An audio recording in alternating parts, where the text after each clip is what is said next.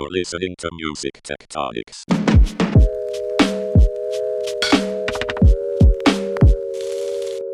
Welcome back to Music Tectonics, where we go beneath the surface of music and tech. I'm your host, Dmitri Vietze. I'm also the CEO and founder of Rock Paper Scissors, a PR firm that specializes in music technology.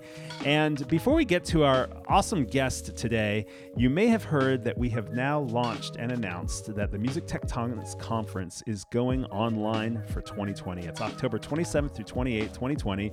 Last year in 2019, we launched the conference in LA. We went to LA specifically because of the convergence of music and technology, record labels, sync and, and TV and film, gaming, social media, so much cool stuff happening in LA and not many uh, events like Music Tectonics there. But this year we're going global because we have to go online. Uh, we wanted everybody to be safe, and it means we could probably grow the event and have more uh, regional diversity um, and lots of interesting players who would have liked to have been to LA but maybe couldn't have traveled. So we're really excited. Go to musictectonics.com to find out about who's going to be there and how you can register. It's a, a super affordable badge of $59. So that's another advantage of it being remote. We've got some speakers like Scott Cohen, the Chief Innovation Officer for Warner Music Group. We've got the great music tech journalist Cherie Hu. Um, we've got the head of music from Roblox. We've got some cool mixed reality folks coming in, sync folks, lots of great speakers. And one thing we're working really hard on this year is we've come up with some technology that makes networking not only easy but fun. Um, we've come up with something that we think you'll have a blast doing. We've tested out with our own Music Tectonics and Rock Paper Scissors team, and it's actually making our meetings a blast. Um, you'll get a chance to meet one on one with folks and get some business done at the same time. So go to musictectonics.com and check out all the conference info. And let's get to our episode this week. Um, I've brought on Rishon Blumberg, uh, who is an artist manager with Brick Wall Management. He also has a company called 10x Management, where he's translated a lot of what he does with musicians and producers into the world of tech talent. Rashawn, how are you doing? I'm wonderful, thank you. How are you? I'm doing great. How's New York today? New York is about to brace for um, a brush with tropical storm Isaiah. Uh, at some point today, it's going to start hitting. Uh, there were some pre rains last night that were pretty hard and brutal. So uh, I don't know. It'll be interesting. We'll see. It's nonstop. We've got pandemics and recessions and storms. Uh, and uh, man, the music industry is is doing its best, right? yeah, I mean, 2020 is like a greatest hits of disasters, so I can't imagine what we have in store for the rest of the year. Yeah, you know, let's jump into it. What's been the biggest impact of COVID 19 uh, in terms of the effects on you as an artist manager?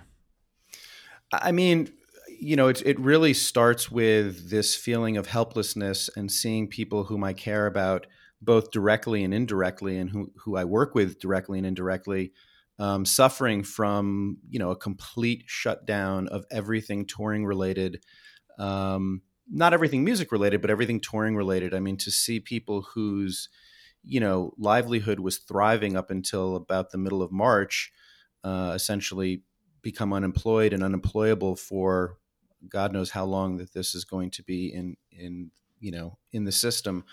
Um, that's been the toughest part. Um, you know, from a rubber meets the road standpoint, obviously all touring is off. We've had to sort of reconfigure the way that we um, approach the creation of art, the releasing of art, the release of the experience of being a part of art. Um, all that has to be re- has had to have been reimagined um, in a lot of different ways, and I do think there are some silver linings here, which we can sort of get into down the road. But the, the real pain point for me is just watching people suffering, um, whether it's booking agents, and we've seen agency after agency announce different layoffs and furloughs.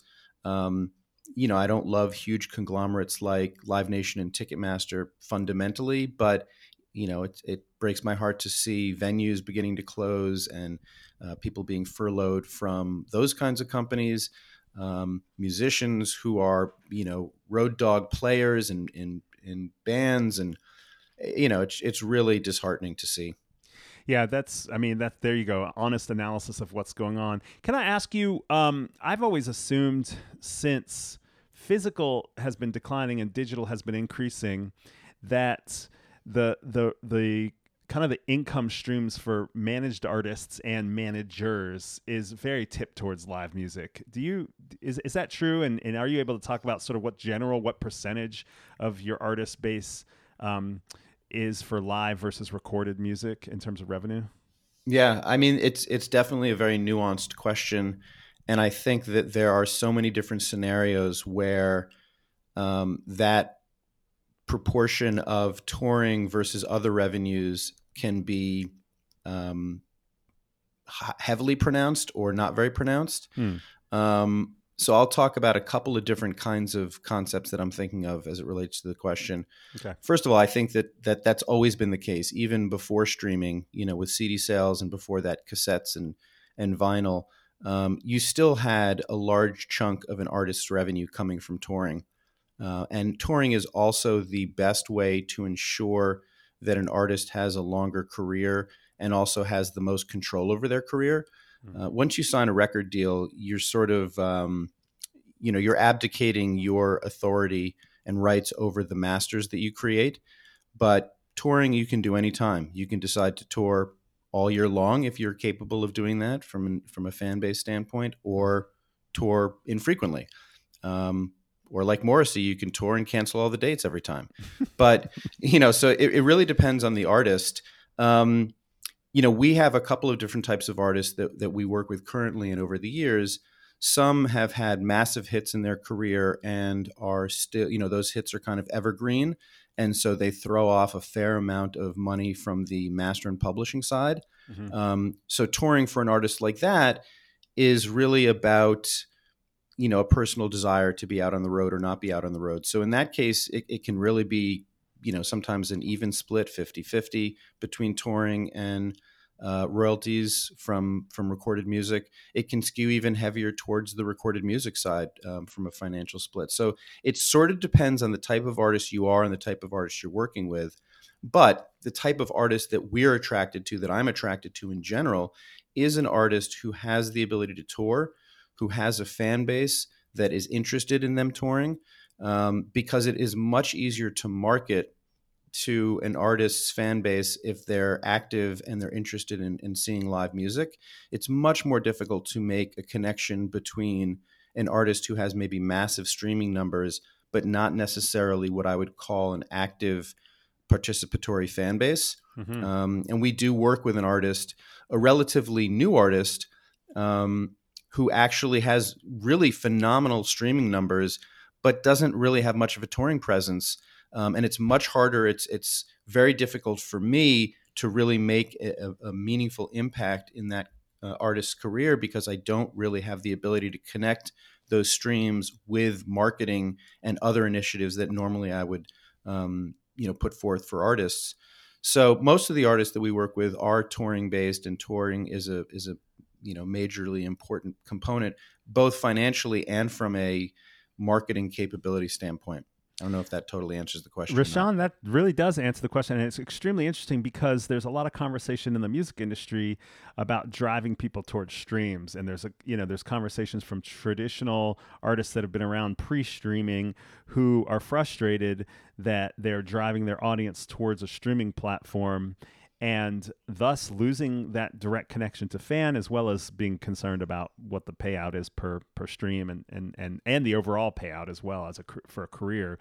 Um, so it's really interesting to, to have your perspective. You've been managing artists or your company's been around for 25 plus years uh, yeah. to have to have your perspective of of seeing all these different phases and understanding that it's not just about well where's the money being driven from but how are you creating and keeping and maintaining and and engaging uh, the fans um, and the communication with with fans, which is really interesting to think about with the with the live side. It's not just a revenue stream that's that's harder to harder to get right now under a lockdown situation, but it's also uh, creating another barrier to reaching those fans because you can't tour.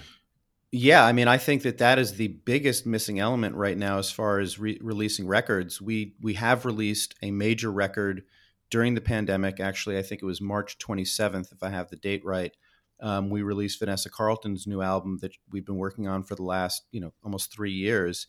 Um, and we decided to keep that date, even though things were were obviously absolutely chaotic and crazy at that moment in time.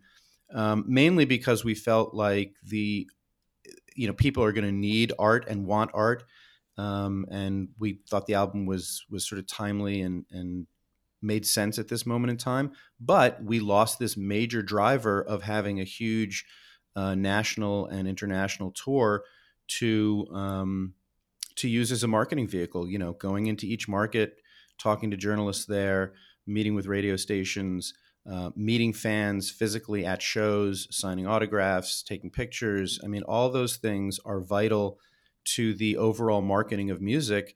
And frankly, it's, you know, as I've mentioned already, I think it is the best way for an artist to control the message and also control their ability to actually reach genuine fans who are truly interested in what they're doing. Um, not that we don't also care about passive fans, they're awesome but we know that we can't do much more with them. Um, and you know, so that touring is it's it's a really huge gaping hole in the overall portfolio of of an artist's viability. I would say. Hey, while we're on the topic, um, uh, a, a great UK kind of music industry, music tech newsletter called Music Ally did an interview with uh, Spotify's Daniel Ek, the CEO, mm-hmm. and this quote: "You can't record music every three or four years and think that's going to be enough." kind of blew up in the media yeah. the music industry media i mean there's like dozens of articles that are quoting it as a as and people criticizing him for saying that and you literally just said your artist just released the record you've been working on for three years did you see that quote yeah. i'm curious what your reaction is to that i did see that quote and i actually am a firm believer in that quote um, you know it's almost like people fighting against uh, change and technological advancement this is just the reality. It's the evolution of the music business, and it's the evolution driven by technology of the music business. And the reality is that, you know, millions and millions and millions of artists around the world um, can release music constantly. Uh, you know, so there's the barriers to entry to be an artist in air quotes and not in air quotes hmm. um, has really you know democratized over the last 20 years so i don't want to say that the channels are clogged but there's a massive volume of stuff coming out every single week um, and i think we as a, as a society and especially the younger generation who are completely digital digital natives mm-hmm. um, they're used to on demand and they're used to listening to whatever they want to listen to when they want to listen to it and so if you're not out there with content somewhat frequently um, and we've experimented with a variety of different ways to do that. And, and I'm a fan of almost all of the alternate ways of, of releasing music, whether it's one single at a time until you release the full album or releasing, you know, EPs seasonally or, you know, whatever whatever that methodology is, I do believe that the creation of content needs to happen pretty continuously. And actually, that dovetails nicely with the silver lining I was talking about with the pandemic. Artists are now, you know, taking to the airwaves, and by the airwaves I mean live streaming regularly, mm-hmm. constantly. Mm-hmm. Um, you know, some artists are doing it multiple times a week. They have different types of shows. You know, to me, that is the world that we live in. Uh, for better or for worse, we live in a world where constant content creation is a benefit to an artist's overall, um, you know, career trajectory. Then again, I, you know, I'm a manager. I don't control the artist. I work to maximize whatever the artist's goals are and protect them and and and service them. So that being said, Vanessa is the kind of artist that records an album every few years. Um, she gets these bursts of creativity she has to sort of release an album and then sort of pull back from it and absorb and obviously market and promote it and then you know figure out the next inspirational uh, moment or inspirational you know whatever that ins- moment of inspiration is going to be to create a new thing. So it doesn't work for everybody. Mm-hmm. um, but i completely understand where, where daniel's coming from and i understand from his services standpoint where he's coming from because he sees the data um, and he can analyze you know what's effective and what's not effective. And i'm i'm sure that what he's seeing is artists that are releasing more frequently are more top of mind, and artists that are releasing less frequently, especially after several years, they the people that were fans of them three years ago may or may not care anymore. They may have moved on to, to completely other types of music and other experiences. Wow, man, you, there's so much to unpack there. I think in that that last answer, you probably hit. You know, we did these seismic shift trading cards. I don't know if I've told you about this, Rishon, but last year at the conference, we did 18 trading cards, um, and each one's a seismic shift in the music industry. And we handed them out at the conference uh, in LA last October, and people would get a few of the cards, and they had to trade with each other to get the full set. But one of them was music's. yeah, it was kind of a fun way to just like talk about some of the top level ideas you're talking about that really affect strategy and tactics in, in the music space. But um, one of them was music's in the hands of the masses. Um, one of them is music as an experience. One of them is the gates are broken. Music is competing with everything. I mean, like I could go on. There's many paths to listening. There's more music than ever. These are all seismic shifts that literally touch on what you just said in terms of your reaction to Daniel Ek's comment. And you know, yeah. it's it's interesting as as a manager and an advocate for artists to see both sides, but also to recognize that it's it's a change in how people are engaging with not just music but all forms of media um, because music's competing with everything. I mean, shoot, not only do you have more music coming out than ever because the barrier to entry, as you mentioned, is is so much lower and there's so many ways to get your music out there. Um, you also have gaming and you have fitness and you have, um, you know, just so many different little industries exploding uh, that mm-hmm. that are calling for people's attention. Um, and people are sleeping less and watching Netflix more. So, you know, you, yeah, you, it's it's really tough to to to kind of maintain it. So I see what you're saying. Like, regardless of what your creative style is, whether it's you got to have those creative bursts over the course of years versus you got to be tweeting all the time or, or, or TikToking whatever your latest thought is. Yeah. Um, it, it's how do you maintain the, the engagement and conversation so people remember you when you do have something good to offer. yeah, that's right. That's right. And, you know, you mentioned uh, that it's, it's very difficult, or maybe I mentioned that it's very difficult to make the connection between the streaming audience and the active audience that uh, may you know love a band and and musicians are sort of railing against pushing people towards streaming because it is difficult to connect those dots um, and i do i do agree with that i think that you have to you know you have to be trying at every um, every turn as an artist to get people to sign email lists and to incentivize people to sign email lists mm-hmm. because those are, those are the places where you have control over connection and contact with your fans. Mm-hmm. Um, so for those artists that are out there that are just pushing things to streaming and not trying to figure out ways to get email addresses, um, I think that's a huge mistake. I do think Spotify um, and Apple and, and the other platforms that are out there are beginning to develop more robust tools to make connections.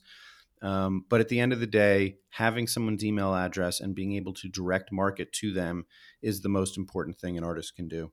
Yeah. So tell us about what your artists are doing to adapt to the inability to have live audiences to perform live. It's so important to have those uh, that that kind of self uh, self fulfillment um, uh, ability to reach out to fans directly. You talked about how touring has has always been that connection um, in your in in watching your artists' careers, and now you talked about how some of them are really g- leaning into to live streaming. What are your artists doing um, in, in that world? Yeah, I mean it's you know it, it is somewhat limited um, as to what can be done because you've you've taken the entire live human element out of it.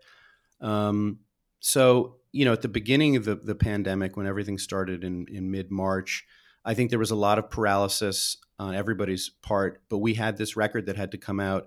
Uh, you know, two weeks later, I think I, I sort of put like March fifteenth as the date that everything kind of shut down.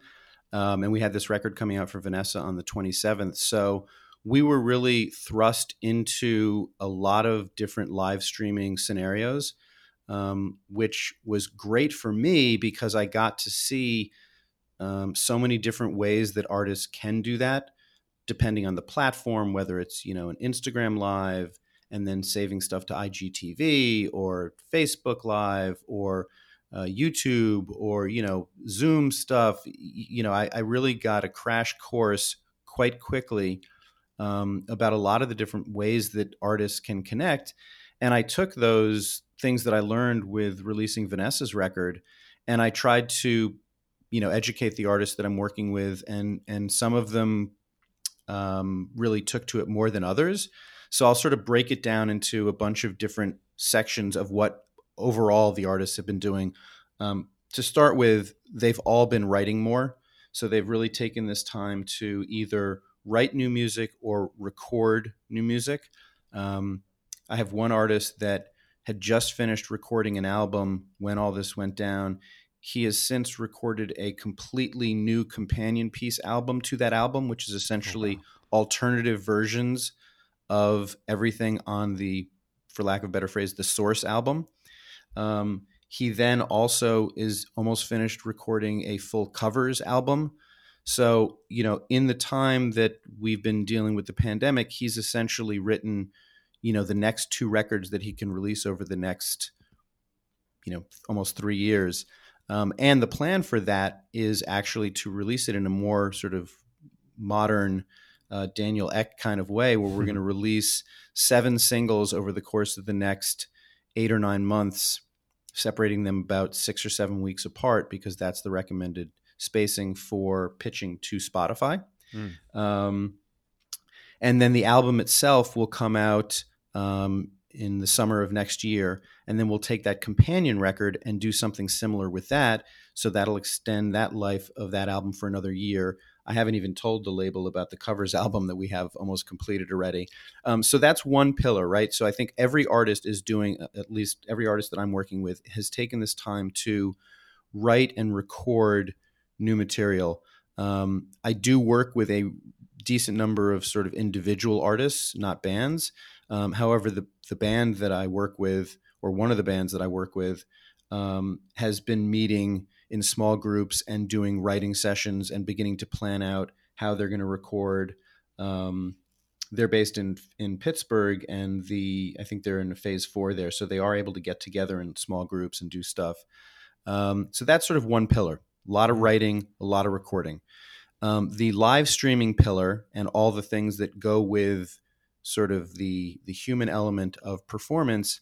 Um, I've really come to view it as like um, network television or cable television, where you can do a variety of different things, either as an individual art, individual artist or um, you know sort of a group of artists.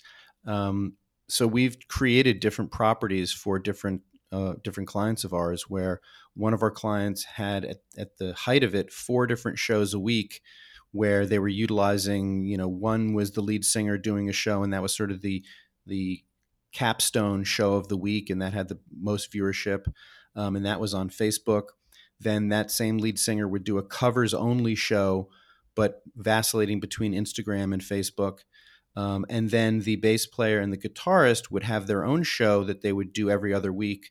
Um, the guitarist would do one week, the bass player would do another week. And that was a little bit of songwriting uh, conversations and performances mixed with the guitar player has two daughters who sing and perform as well. So he had like almost like a Von Trapp family thing going on with it. Um, and then the guitar player was using a platform called Stationhead, which I think is awesome. Mm-hmm. And that sits on top of Spotify and Apple and allows you to be your own DJ to DJ and curate a music show. And so he was essentially, and he's still doing it. He had his own radio show. He would bring people on and interview them. He would sort of theme it each week. Um, and he'd have a playlist that then we would post. Um, he would do this on Sunday night, and either Monday or Tuesday we'd post it to social media, and you could listen to the playlist on Spotify. Um, and Vanessa Carlton is also doing that. She has a Stationhead show. So I've really looked at this as a, a way to have a variety of different types of experiences with the artists that we work with. And some have not really embraced the live streaming stuff. They've they've one of my artists has really done more record like video recordings of him performing songs live and putting those on the air. Um, I think it's been tough because different people have different family situations. Mm-hmm. Uh, the artist that's doing these videos and posting them as opposed to doing it live have two young, you know, he has two young kids, one that's uh, sub one year old and another one that's three or four. So it's very difficult to have a house that's totally quiet to do, say, an hour long stream. Um, so it, it's different strokes for different folks. Um, we did we did do one um, drive-in theater show, which was successful, and I'm trying to do at least one more before the summer's done. Um, it was interesting. It was different. I think the fans really loved it. I know the band loved it because they were finally able to perform live. Um, and that was a great experience. And we had 400 cars and sold out this 800 car uh, venue. The state required that we'd have half capacity so that there was spacing, adequate spacing between cars, and people could get out of their cars because there was adequate spacing.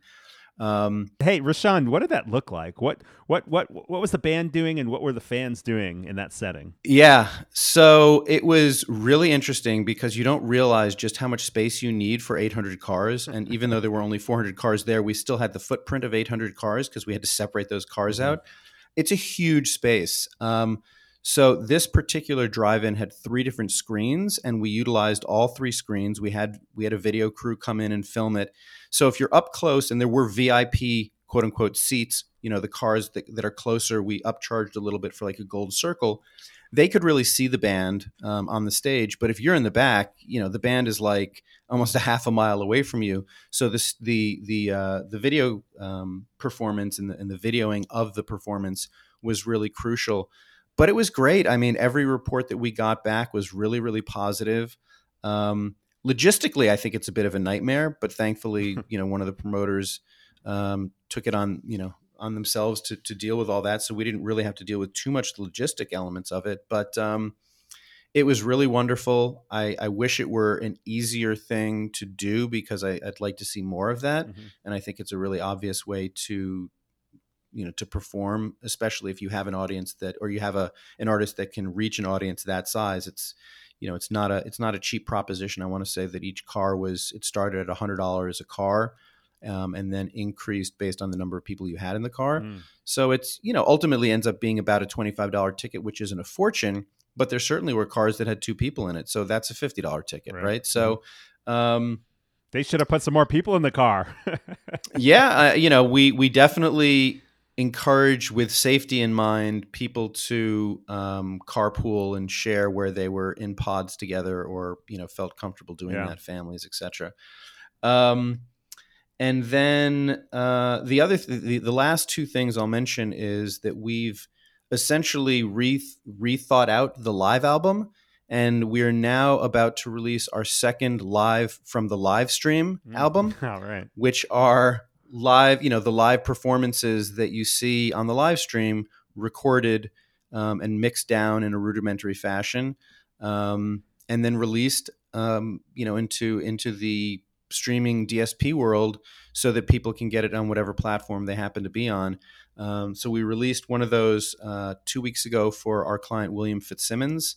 Um, and at some point, hopefully this month or early September, we're going to release a best of live of the live stream from our uh, client, the Clarks.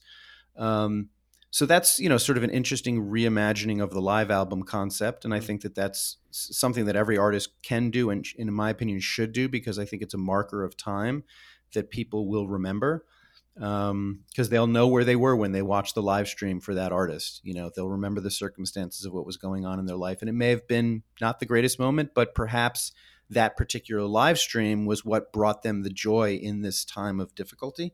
Um, and then the other thing we did is we we've created merch specific to the live streams. Um, so we created in particular the, the cap that capstone show for the Clarks with the lead singer. Um, which was called uh, the Blasement Show because his last name is Blasey, and the live stream was from his basement. So one of the fans in like the first week said, "Oh, you're live in the Blasement," and that kind of caught on. And we created a live in the Blasement T-shirt, um, and we sold a thousand units of it. I mean, it was it was a really massive success, and I think it goes to show you that if you have a direct connection with your audience and your audience cares about you and you're providing them with something that they really love there are other ways to monetize it. We didn't charge, we have not charged for any live stream that we've done. And I don't say that like as some sort of like badge of honor, like, ah, we didn't charge. We just did not feel like we could figure out the right way to go about doing that. Um, so we raised money for charity and then we created these merch items um, that we've sold uh, and the live stream albums. And that was sort of the monetization angle. So those are sort of the, the breadth of the different types of things we've been doing. Um, and I think there are some silver linings there. I mean, I, you know, before the pandemic, if I asked somebody to do a live stream, it was like, a, you know, I'm twisting their arm. Yeah. Um, and now I think it's a much better promotional vehicle. Um, and artists understand the benefit to it. And I do think that radio stations and, and other outlets, other marketing and promotion outlets, will be more apt to allow that kind of an interface so that perhaps an artist that we might have had to send to Europe to do a promo tour to hit a bunch of radio stations, perhaps we can do that all through live streams, um, which we've done a fair amount of as well um, during the pandemic. But it, it seems like it's opened up avenues that we can use post pandemic as well. Wow, I mean, the the breadth of what you've just described is how artists are responding from your roster.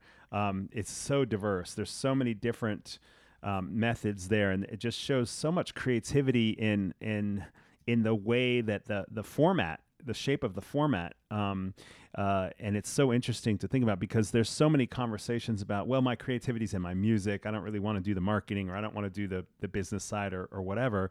But there's a lot of creativity. Now, maybe that's the benefit of having a whole roster rather than just talking about one artist's career where there's only so much one person can do. But um, I'm really impressed. And it, it, does make me kind of, and, and this is why I wanted to have you on the podcast. From, you know, we had you on a panel at the Isolate or Innovate Forum. You and I met on a roundtable online on a Zoom as well. And I just really am interested in, in how you and your artists are thinking about those those formats and, and being really creative with them and also adapting to what those individual artists can actually do. You talk about some of them have young kids and they can't do certain things. There's certain limitations yeah. placed there. But dude, from from from cable TV show style live streams to drive-in theaters, that's quite quite a variety. Yeah, I mean, look, necessity is the mother of invention, and I think that that that is so true in this situation where all of a sudden we're like, what do we do, and how do we do it, and where do we do it? Um, you know, thankfully there were these outlets um, to do the live streaming. I mean, I think Instagram Live, you know, is probably less than a year old, and you know, a lot of these platforms, if it was three, four, five years ago, you you wouldn't have it. StageIt, which is which has been around that long um, and has benefited immensely from this. Um, is an awesome platform, but it's built on Flash. Like so, there, there's so many things that like we're we're evolving um, and innovating uh, in this moment of time. And necessity is the mother of invention, yeah. and that was that. That's really what allowed us to do the things that we did. And frankly, a huge credit to the artists that I work with. That you know, I would throw out some crazy ideas, and and they'd go for it they were like, yeah, let's try it. You know, we don't know if it'll work. We don't know if we're going to like doing it, but let's try it. And I, I think that's a huge credit to them um, that they were willing to take the leap of faith and learn a lot of technology that they didn't know and understand before. I mean, doing a live stream is not as simple as just turning your phone on and starting to play. Yeah, you can do it that way, but if you want the experience to be better, you really have to get some gear involved you have to figure out some audio tricks and, and some ways to do that. And they really invested the time and effort into, into doing that. So hats off to them. You know this this um, this pandemic has really because of the, the the drying up of the live revenue stream. Um, it's really put a focus back onto the um, kind of the relationship between artists and streaming services not live streaming just audio streaming mm-hmm. and the move yep. the move to digital has been tough for a lot of artists pre-pandemic and, and, though the record industry seems to have finally returned to being a profitable business we still hear from many artists that they're not seeing enough revenue to make a living i'm curious and we can go brief on this because we've got some other questions we want to get to what's yep. what's your take on music streaming services like spotify apple music amazon prime and so forth you already mentioned your th- thoughts on the timing of frequency of releases and how to engage with fans. But are these services being unfair to artists, or does it have to do with the deals with labels, or is there too much competition and and these artists are misdirecting their um, criticism? What, what's what's your take on on this relationship, this financial relationship between music streaming services and artists?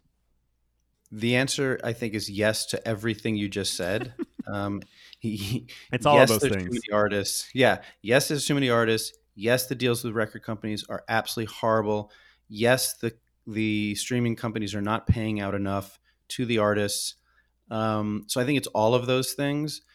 But again, it's it's like you know fighting change. Uh, technology is, is evolution, and the business is evolving to streaming um, and the streaming platforms that are there. I don't know if there'll be multiple platforms in the long in the long run, um, but there certainly are now. And I think it's pretty common knowledge also that, uh, and I'll, we'll use Spotify as the example because we were talking about it before. They're paying out about seventy percent of every dollar that comes in to artists. Now, most of those artists are being paid through the record label, so it's actually the record label that's getting paid, right? So if most of the artists are on record labels and it's the record label that's getting paid, then yes, you have to look at the deal that you have with your record label, which we all know is a horrible deal. Like even the best artists, the most successful artists, their record their record label deals are not good deals. And I'm not saying that that should fundamentally change because there's a there's a whole value proposition there and an economic model that's that's pretty well understood, but it's still an absolutely horrible deal. So when you talk about building a company, when you already know that the minimum you're going to have to pay out is 70% and your margin is, you know, approximately 30%, give or take, um, it's pretty hard to build a viable, globally dominant company with 30% margins or, or even shrinking from there because there are instances where uh, as more and more artists and more and more people join these services, more and more money gets paid out. And so the economic model can be difficult to sustain. So, you know, I, I don't have the answer. I don't know what the right right balance is, but I do know Tidal pays out a lot more than the other services do. But I also know that Tidal is, you know, a minuscule fraction of market share of these other companies. So I, am not sure that that model is really effective, and I don't think it's because people don't like Tidal. I just they don't have the the capability to to spend money on marketing and, and getting these uh, additional listeners. So perhaps that's the reason why they're not bigger. They're mm-hmm. they're paying out too much money. Hmm. Um, Spotify paying out seventy percent. That's again that's a healthy amount of money going out the door to artists. Um, do I feel like the artists that I work with that are not on record labels that are getting direct payments? Um, are getting compensated adequately? Not really. I'd love to see more money going to the artists, but I also understand from a business owner and technology person who exists in, in the world of technology that you can't really b- build a business with margins that thin. So I do think that there is a massive amount of music out there, and the more music that there is, the more difficult for the quality music to find an audience. I also think there's a massive gulf between massive artists and the rest of the world. Um, statistically, most of the plays on streaming services uh, go to massive artists. And that's just kind of the way it is. We thought that digital would be different and it would be more of a long tail so that artists there that were not massive would not necessarily get a, a, huge boost right at the, the release date. But over time, the album would find an audience and it would grow and grow and grow. And that's not really the case in, in most instances. So I think that there are a, a lot of different things at play here, um, and it some of it goes beyond just the streaming services. But I do think that there is a difficulty in in greater payouts from the streaming services or or greater percentage of revenue going out to artists and labels from the streaming services because I don't think that's a viable business model. I do think streaming is the future, is the present, and going to be the future. I don't know what comes after streaming. I, I can't imagine that there is much that comes after streaming. Hmm. Um, and so, despite all of these things, and we control a fair number of masters for the clients that we represent. So, uh, for us, I can see the you know the streaming numbers. Um, and, and the bottom line is like we drive people to streaming because that's where the people are, and that's where the people are going to be. Um, so we want to make sure that we understand how to most effectively communicate and motivate people to listen to things on the streaming platforms, interact with the streaming platforms, help us to address the algorithmic nature of the streaming platforms. Uh, but at the end of the day, this is this is the world we live in. Um, it is a you know evolution is a real thing, and evolution also occurs in business, and technology is spurring evolution at the moment. And you know, streaming services are here to stay. So I, I don't know that it's yeah. worth it to complain per se. We should always push for better. Yeah. Okay. Great. Really appreciate the context there. You know, speaking of technology, let's talk about your other business, 10x Management. What is it, and why, and how did you start it? Yeah, so um, we started Brick Wall Management, which is our artist management company, in 1995. And the internet was already a thing at that point, and it just kept getting bigger and bigger and bigger. So we were hiring tech freelancers to build websites for the clients we worked with. Um, when the iPhone came out and the App Store came came to life, we partnered with uh, a dev shop to build uh, apps for the entertainment world to basically release you know like deluxe albums through an app ecosystem where you could bundle all these different elements together and sort of add value like video and lyrics and uh, karaoke functionality all that kind of stuff. And we just kept bumping into the same kind of problems over and over again. And at the time we didn't think we were necessarily uh, going to be part of the solution until about 2010 when uh, people started to refer to tech talent as rock stars. And i think for us it was sort of a light bulb moment. We're like hmm we deal with rock stars already perhaps this vertical would have the same kind of need for representation that we've seen in entertainment and sports for you know several decades now. Um, and so we set out to do that in 2011 and by 2012 we had sort of proven the concept to be effective. We started 10x management and i would essentially say what we did is we brought the concept of you know like caa or william morris endeavor that type of representation merged with uh, almost um, producer management, where you know a producer manager helps to find uh, artists for a producer to work with, um, or sometimes the artist and or label comes to them, and they help negotiate the terms of that relationship. Uh, and then once all that's done, their their client, the producer, goes off and produces the record, and the manager functions more as somebody who helps to ensure that the, the process and the project runs on schedule um, not project managing but just problem managing hmm. um, any issues. And so that's essentially what we did. We we created the first of its kind tech talent agency um, which melded management elements with agency elements um, with the goal of taking all the business elements off of the table for the clients we work with, the, the tech talent, so that they could focus on what they do best. And on the company side, companies had a difficult time identifying, vetting, and figuring out who would make sense for given projects. And we took that problem off of their plate as well. So we became like a personal shopper for companies to find the right kind of talent. Um, and and there's so many parallels to the music business and and artists in general.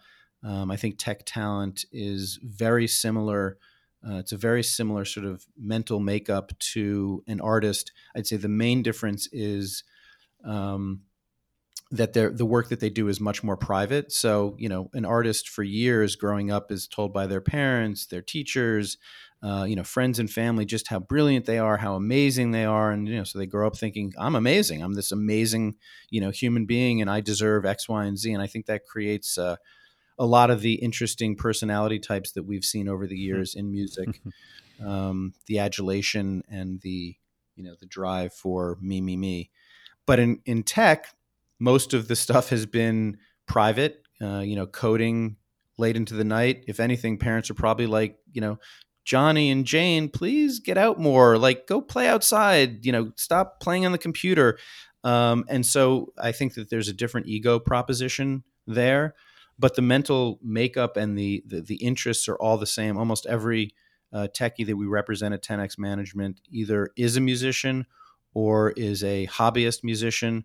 Uh, some of them have their own record labels or they're DJs. Hmm. Um, you know, so there's there's definitely a lot of similarity, but that's that's essentially what we did, and we've been running 10x Management now since essentially 2011. And you have a book coming out, Game Changers, that's kind of based in both of these practices or this merged practice of managing artists and, and producers and songwriters on the one hand, and then managing this tech talent on the other. Tell us a little bit about the book and what can our listeners maybe learn from from uh, some yeah. of the things you've come up with there. So the book is called Game Changer: How to Be 10x in the Talent Economy, and it comes out on September 22nd. I just had to get that plug in. Thank you very much. No problem. Um, and it's available for pre-order right now. Um, and so let me just first say that the the concept of 10x is is really this idea of somebody who is equally capable in the IQ department, so the intelligent quotient, and the EQ department, the emotional quotient, which is really the the the secret sauce to being a 10xer.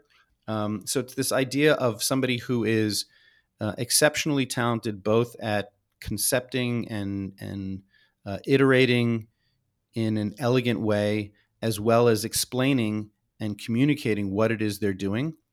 Um, and I think that this is something that can be applied to any vertical. In the book, we use technology um, and music sort of as the backdrop for obvious reasons, because that's where our experience lies. But this is something that can really be um, attributed to any vertical, any kind of business, any kind of individual. Um, and we sort of split the book into two two parts. One part is about what companies, uh, uh, any kind of company, can do to become more hospitable to 10x type talent because we're entering a period of time, and this is a little bit off topic, but AI and machine learning and automation are displacing tons of jobs and are going to displace massive swaths of jobs.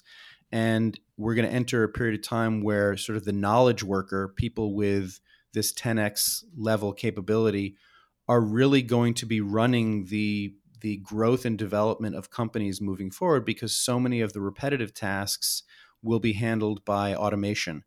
Um, so this is really about preparing companies preparing themselves for this knowledge economy or the talent economy.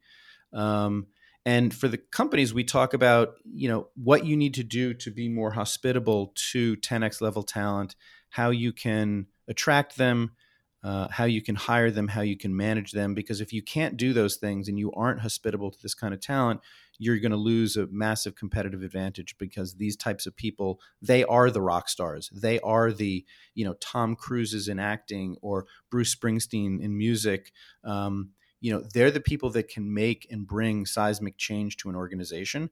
So everybody needs to be aware of what it takes to manage that attract and manage that kind of talent. And then the other half of the book is really about what individuals can do to push down the 10x spectrum towards 10xness um, so it's a little bit of you know self improvement, but re- really with some some um, practical uh, prescriptive paths that people can follow. Um, and it's the same thing for for businesses. It's it's about what people need to do, what organizations need to do to work with and manage 10xers. And there's a lot of really cool interviews with people in the music business there, people like Jon Landau and Barbara Carr, who managed Bruce Springsteen, um, Ken Levitan and James Diener from Vector, who manage any number of artists, um, Elvis Duran, who is a morning show radio personality. Uh, for the Z, Z100 New York City morning show, as well as iHeart morning show programs. Um, and my client Vanessa Carlton's in it as well. So I think it's it's it's a broadly accessible book. It's not a music industry book, and it's not a not music industry book. Um, and it's been really interesting to write it, and it's equally interesting to try and put it out in the middle of a pandemic. But you know what? People need to read, and people are interested. Hmm. Um, and we also talk a lot about remote work, which before we before the pandemic, you know, was something we had to try and convince people that remote work was a positive thing and to be prepared for it, and companies need to be willing to allow it. Um, now, obviously, that is the mode of work that's being done by most companies. So um, it's also a timely book, I think. Well, that's really cool. I'm looking forward to checking it out. And Rishon, apparently you and I could talk for hours and hours, but if anyone's still commuting, their drive's probably just about up. this has been tons of fun to talk with you, Rishon. Thanks so much for coming in. Uh, we'll get you more involved with some other music tectonic stuff down the road. Um, but but but congrats with all your success, both on the artist side and and the tech management side. Um, super innovative. Love how generous you were with your thoughts today. Well, I, I, truly appreciate you having me on. And the, the last little thing I just want to say if anybody's interested in taking a quiz to see where they rank on the 10x scale, um, they can do so at gamechangerthebook.com. Um, there's a quiz there that, that is pretty cool and will give you some insights into what people need to do in order to become more 10x like. Very cool. We will post that link in the Music Tectonics app as well. Thanks for joining me, Rishon. Thanks for having me. Really love the conversation. Likewise. And thank you for joining the podcast. Like I said, come to the Music Tectonics app. It's available in iOS and Android. Um, and uh, we post news articles there. We have AMA, Ask Me Anythings. We've got hundreds of music tech startups, record labels, managers, innovators, anyone that's working in music tech. That's the place to be. It also has a browser version if you don't have a smartphone, app.musictectonics.com. And also check out musictectonics.com to find out about our just announced online online conference October 27th to 28th, uh, 2020. We're doing some great things there to uh, create a very interactive, fun way to get business done. We've got some great thought leadership coming in there. As I mentioned, Scott Cohen from Warner Music Group will be speaking, Cherie Hu from Water and Music, and uh, Jon Vlassopulos from Roblox. Um, he's the global head of music. Roblox is an incredible gaming platform that tons of kids, millions of kids are using. And we've got investors from Panache Ventures, Lean Square. We're going to be talking about all sorts of interesting stuff in innovation and music tech. Thanks for listening. Check out musictectonics.com. We'll be back with more episodes soon. You're listening to Music Tectonics.